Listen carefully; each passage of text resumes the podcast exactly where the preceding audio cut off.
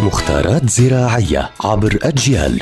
نتعرف في كل حلقة على سر من أسرار عالم الزراعة وفلاحة الأرض مع المهندس الزراعي مجدي عبد الله.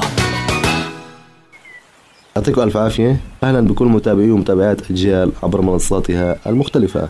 رح نحكي اليوم عن فوائد التطعيم. يعني أنا كنت في عملية تركيب عقلة أو تركيب قلم أو تركيب لسان من نبات إلى نبات. شو فوائد هذا التطعيم؟ يعني أنا طعمت شجرة على شجرة. شو بيعمل لي هذا التطعيم؟ أولا يساهم التطعيم في عملية تأقلم نباتات الفاكهة مع الظروف البيئية السيئة.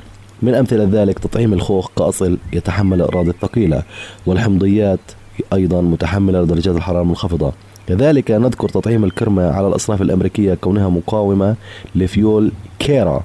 فالتطعيم يعني لما إحنا نطعم شجرة على شجرة بيكون الطعم قوي جدا الأصل بيكون قوي زي الطعم. تمام؟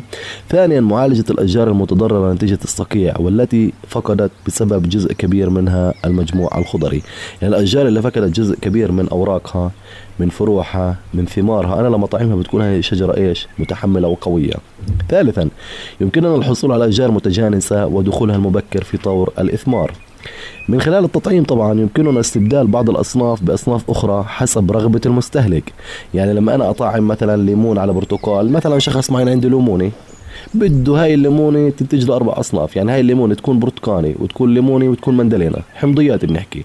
هاي الليمونه بطعم فرع برتقان وبطعم فرع مندلينا وبخلي باكل فرع ليموني. فالليمونه نفسها بتنتج له ثلاث أصناف من الحمضيات. هذه فوائد التطعيم.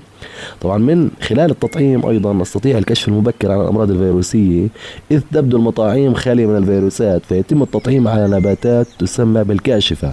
وفي حال وجود فيروسات في الطعم ينتقل الفيروس إلى النبات الكاشف وتظهر أعراض الإصابة ولكل مرض فيروسي نبات حساس بالنسبة له. بمعنى أنا أخذت طعم من شجرة معينة ركبتها على شجرة معينة فايضا هاي الشجرة اللي هي الأصل مش الطعم تساهم في إيش؟ في أني أكتشف إنه هل الطعم مصاب وهل الشجرة اللي أخذ منها الطعم مصابة أو لا. فهي فوائد التطعيم أو التركيب سواء كانت بالقلم أو اللسان أو غيره. ويعطيكم ألف عافية.